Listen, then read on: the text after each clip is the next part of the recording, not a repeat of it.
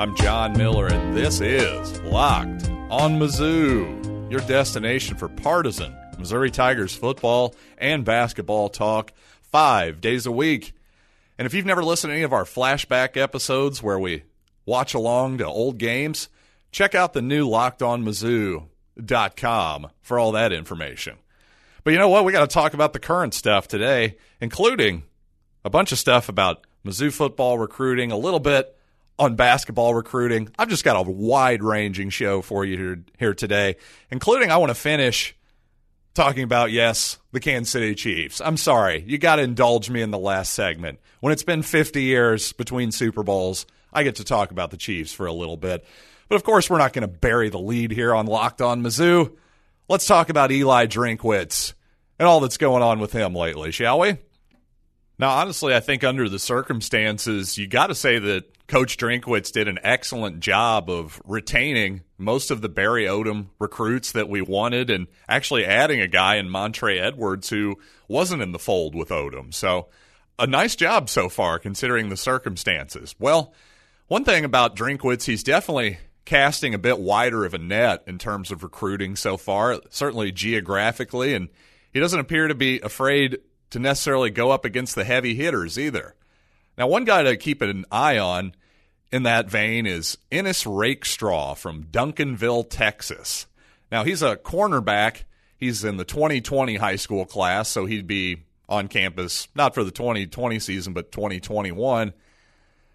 His offer list is rather impressive. It's Alabama, Georgia, Michigan State, Texas, and then Missouri. Those are the top five as far as who 247sports.com is tracking.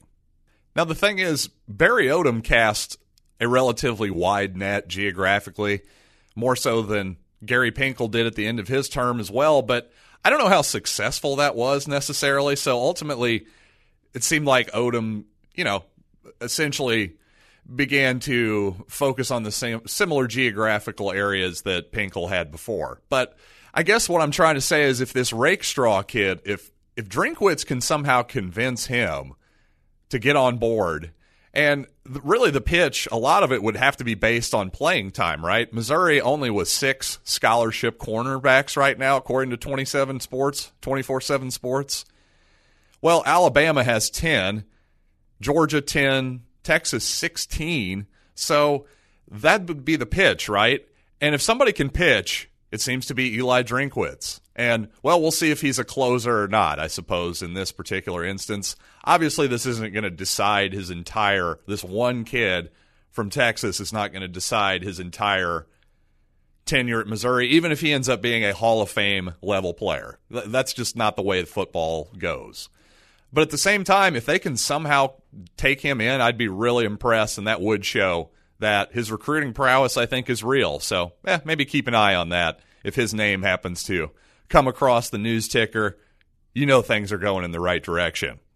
Now, one area I think Eli might have some trouble recruiting if there is any studs in the Missouri area or Texas, anywhere Missouri tends to traditionally recruit, is the tight end position. Because, well, last year at App State, his one year as a head football coach, no App State tight end had more than 100 yards receiving. Not on a game basis, no, for the entire season. None of them had 100 total yards. That's pretty crazy, really. Now, if you think, well, that sounds like a good spot for Daniel Parker because he seems to do more blocking than anything else, maybe you're right. Maybe that is a good fit. But I asked my buddy Jason out in North Carolina, who is a reporter and also covers NC State, well, I should say follows NC State especially closely. And that's relevant because Eli was the offensive coordinator for the Wolfpack for 3 seasons and I asked Jason if that was if that seemed about right. And he said it was because they didn't really throw to the tight end very much either and, and Jason also said that probably contributed to Randy Moss's son leaving the program. Well, we know that's Thaddeus Moss who played for LSU recently. Now he's declaring for the draft after his junior year. So, you know, that's interesting that apparently a NFL draft caliber tight end was on his roster, but apparently didn't see the writing on the wall that he could actually play on the in this squad or get enough get enough action, then he transfers to LSU and goes to the NFL. I just thought that was interesting. You know, I, I tend to be a fan of tight ends. You notice notice who's in the Super Bowl this year. The two teams with the best tight ends in the NFL, George Kittle and Travis Kelce, for the Niners and Chiefs, respectively. Now, that's not to say that you can't run a successful offense without tight ends. I'm just a fa- I've always been a fan of the tight ends. I just don't want to ignore them. Now, if you don't have any tight ends that can catch the ball, don't force feed them or anything. But if if Eli's going to kind of ignore that position, that's that that strikes me as a bit odd. Not something that I want to overanalyze by any means. Again, there's a lot of factors, a lot of context that can come into play there. Just something to look out for. And I know former Missouri reporter David Morrison is going to be very, very interested in that. I know he doesn't want to see the death of the hashtag tight end passing game. But speaking of recruiting, let's get realistic about Missouri's hoops recruiting in the next segment. Obviously, Missouri basketball could desperately, desperately use a primary scorer, an NBA type talent that could really carry the load and take a lot of pressure off of really everybody on the team, quite honestly. Dru Smith has got to be our best player right now, but he's not the type of guy or necessarily personality that you want taking 15 shots a game. Let's put it that way. Well, a lot of hope in terms of recruiting right now is really the last gasp effort of the big three of recruiting that Missouri was after, having la- lost out on Cam'Ron Fletcher and Caleb Love. Really, the last shot is now Josh Christopher. Josh Christopher, the nephew of one Nicodemus Christopher, who is on Missouri's staff as its strength and conditioning coach. Josh is a five star player and ranked the number two shooting guard in the country. And right now, 24 7, unfortunately for us, predicting UCLA 67% to land Christopher and Michigan at 33%. Well, yeah, that doesn't actually uh, put us in there, does it? So you're telling me there's not a chance? Is that is that my my twist on that joke? But seriously, if you just look at it, I think the only reason, obviously, that Josh Christopher has any interest in going to Mizzou is because of the connection to his uncle. I'm sorry, I just don't think that's going to be enough. I don't think this is a Michael Porter Jr. situation where simply whoever hires his dad is going to get him. Again, this isn't Josh Christopher's dad, it's his uncle. I'm sure he loves his uncle, but I'm not sure that he's going to be willing to move thousands of miles away to a program that seemingly isn't on the greatest of footing right now. Historically, let's be honest, Mizzou just isn't going to get five star players from California to come out to Missouri and play basketball. Now, you might say Trayvon Martin fit that description, but you know what? I hate to say it there may have been some bags dropped during the Quin Snyder era. I don't know. I don't want to accuse anybody of anything. That's just a guess. Call me crazy. But when the NCAA came sniffing at the end of the Quin Snyder era, it had to be for a reason, right? Well, there's smoke, there's fire. I don't know. My point is, is I think Cuonzo Martin is an honest guy. He runs a clean program. I don't see us uh, necessarily being in the bag dropping game, where we're going to get Josh Christopher. Again, don't want to accuse Josh Christopher of anything. I'm just saying, all things being equal, do you think he'd rather go to UCLA or Michigan or Missouri? We just got to be more realistic. I think it was much more realistic to get those two Missouri guys, Cameron Cam'Ron Fletcher and Caleb Love. That was a more realistic shot. Well, unfortunately, we came up empty. I'm afraid we're going to come up empty again. Really, it's kind of it's kind of hard to figure out Cuonzo Martin's recruiting because they don't really tell you much. It's hard to get a gauge on it. It'll just we'll get, for instance, Axel Congo just came out of nowhere. That that commitment, and there's been some other examples of that. It seems like they take really high shots with guys like Christopher Love and Fletcher, and then yet they sort of take really low shots on. They sort of settle for guys who are lower prospects. I don't know. Is, is, why are we missing out on some of these more 150 type players to 200, something like that? I don't know. I don't know what to say. I just know it's got to get better for Cuonzo pretty soon. Also, I've seen Jaden Atkins, a six-three point guard from Farmington, Michigan, brought up. Well, again, if he was from Farmington, Missouri, I'd think we have a chance, but come on. that's not going to happen. He's probably going to go to Michigan State. And honestly, I don't even see Mizzou listed as one of his main offers on 24 7. So good luck. Good luck with that kid. That's not going to happen. We're not getting Jaden Atkins. I'm here to tell you right now. And by the way, I know 12 games seems like a lot, but am I the only one who found the Kansas suspension of the De Sousa kid who picked up a chair with some bad intentions there after going into the stands? Do we think that was a good enough suspension? I mean, my God, we can't suspend that kid the rest of the year for that. He picked up a chair and intended to, I don't know, I guess smash some guy on the ground, smash a guy in the head with it. Uh, you know, a lot of bad things could have happened there. I just think you have to send the message that, yeah, we're not going to tolerate players going into the stands and fighting after each other. It wasn't as though that fight spilled into the stands. Well, it kind of did, but the, no, the guys went into the stands. De Sousa went after these guys. I thought that was crazy. And, you know, nice of the Big 12 to only give him 12 games since if I'm doing my math correctly, that means he'll be back for Kansas's last regular season game against Texas Tech. So nice timing. That's really not that big of a punishment to me. Heck, Kansas will probably still end up winning the Big 12. Just watch. But anyway, I don't know. Somehow Missouri will get blamed for all of this in the end. You just watch. Coming up, I want to talk about the Chiefs, of course, but I also have some thoughts on that onside kick alternative that is being tried out in the Pro Bowl. First of all, on that onside kick alternative, there's got to be something better than that, right?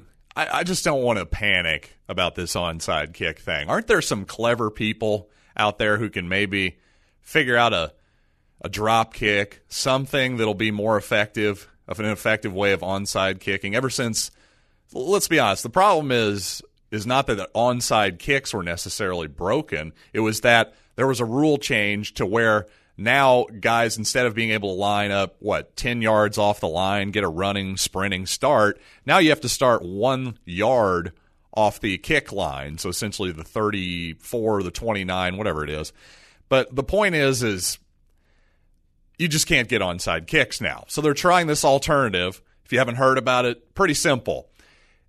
Instead of kicking off you get a snap from your 25 yard line it's essentially a fourth and 15. It's a do or die play. You either get it or you don't. It'd be a turnover. You know, if it's an incomplete pass, essentially, then the other team would take over on your 25 yard line. So that's a pretty good, pretty good punishment there. My problem with this is number one, fourth and 15. To me, 15 yards isn't long enough. You guys watch Patrick Mahomes lately? Would you feel confident stopping him as a even 50 50 proposition just to get 15 yards? Because I wouldn't at all. Honestly, I think that's way too easy. If anything, it needs to be like fourth and 20 at least, I would say. Maybe fourth and even 25. I don't know. An onside kick should be not not as difficult to get as a Hail Mary, obviously, but I want to see it be successful maybe 10, 15% of the time. And that's just, that's way too easy to pick up 15 yards.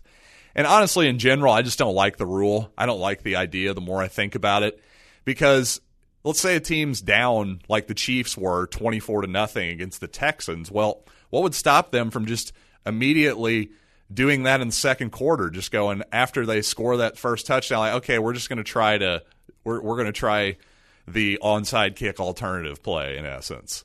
To me, that's just not football. I, I, there really isn't. I, I, think football is it's based on alternating possessions. You're supposed to have to play defense at a certain point. You got to go stop the other team. I just think that's a terrible idea, and, and honestly, it's an it's an overreaction. But that's just my opinion. All right, we're here. It's time for you all to indulge me with a little bit of personal Chiefs talk and a little bit of game talk as well. I just got to say that was really a beautiful moment to share with my father in particular just to be able to high five him after knowing the Chiefs finally and truly were going to the Super Bowl, which I yelled out and fist pumped in much jubilation after Sammy Watkins caught that final touchdown pass. And honestly, when I had a moment, same place, I watched the AFC Championship game last year, I also yelled out, We're going to the Super Bowl when Tom Brady was seemingly intercepted only to have Dee Ford, of course, lined up off sides. There was a moment when Tennessee scored late, and I thought, oh no, have I jinxed the Chiefs once again? But no, here we are, 50 years later, back in the Super Bowl. Really a great thing. Happy for happy for all those diehard Chiefs fans out there. It's really been it's been a heartbreaking run, but you got to love Andy Reid regardless. He is absolutely he saved the Chiefs. He really did. I, and I don't want to say saved as in that they, they were going to fold or move the franchise or anything, but the Chiefs have been a complete joke in the post Trent Green, Dante Hall, Priest Holmes era. After Trent Green got absolutely walloped, I believe that was a game in early 2006, concussed, essentially knocked out of the league. The Chiefs have been a joke as a franchise. I mean, it, it's really been awful. And it, and it all crested – on that horrible day when Jovan Belcher shot himself in the Arrowhead Stadium parking lot. I mean, those were really, really dark days. And for the Chiefs to have been able to get Andy Reid and what he's done for this team, it's really, truly remarkable. And of course, you got to give it all the credit. The other bit of the, the, the lion's share of the credit, I guess I should say, Patrick Mahomes. Just uh, what a guy. I, I just remember you know, you guys are probably making fun of me for being overly optimistic on the Tigers this season in both football and basketball, and frankly, I deserve that. But I've never been more right about anything than I've been right about Patrick Mahomes, and he's just he's just the most fun thing I've ever seen. I've ever gotten to experience in sports. He really is. It's just a true joy to get to watch him play football. So honestly, I'm not even that nervous about this Super Bowl because win, lose, or draw, I'm going to get to watch Patrick Mahomes play football on my favorite team for probably the next 10, 15 years or so, right? Maybe even longer than that. Who knows? By the time he's 40, maybe guys will be playing well into their 40s. I have no idea. The point is, this is going to be a really, really fun run. And these first two years have been absolutely spectacular already. And you know what? Again, I just want to thank my dad. I really do. Dad, I love you, man. You've been a great, great dad, number one, but also for the purposes of this podcast, I just want to say you've really made me the sports fan that I am. You're the reason that I'm doing this show. You're the reason that I'm so passionate about all this stuff. You're the reason I'm passionate about the Tigers, the Chiefs, the NBA, the Royals, all that stuff. And let me tell you, back in the back in the day when my dad was I guess he'd have been what 20, 21 years old the last time the Chiefs were in the Super Bowl. He was just telling me the other day it was the coolest thing ever, just that the AFL and the NFL got to play. So just that perspective to me is so cool, and that he grew up rooting for Bill Russell and the Boston Celtics, you know, as a kid from Kansas City. Just, I don't know, just that thought is really neat to me. And I just, I don't know, I love that my dad is still around and still, still loving life and able to watch this Super Bowl with me. It's, it's really a pleasure. And dad, I love you. Mom, I love you too. I love everybody. I love all my fans, all my listeners on Locked On Mizzou. This has been kind of a different episode, but I hope you guys enjoy it. But with all that being said, let's get on out of here. I got to get some lunch. So, until next time, I am John Miller, and this has been Locked on Mizzou.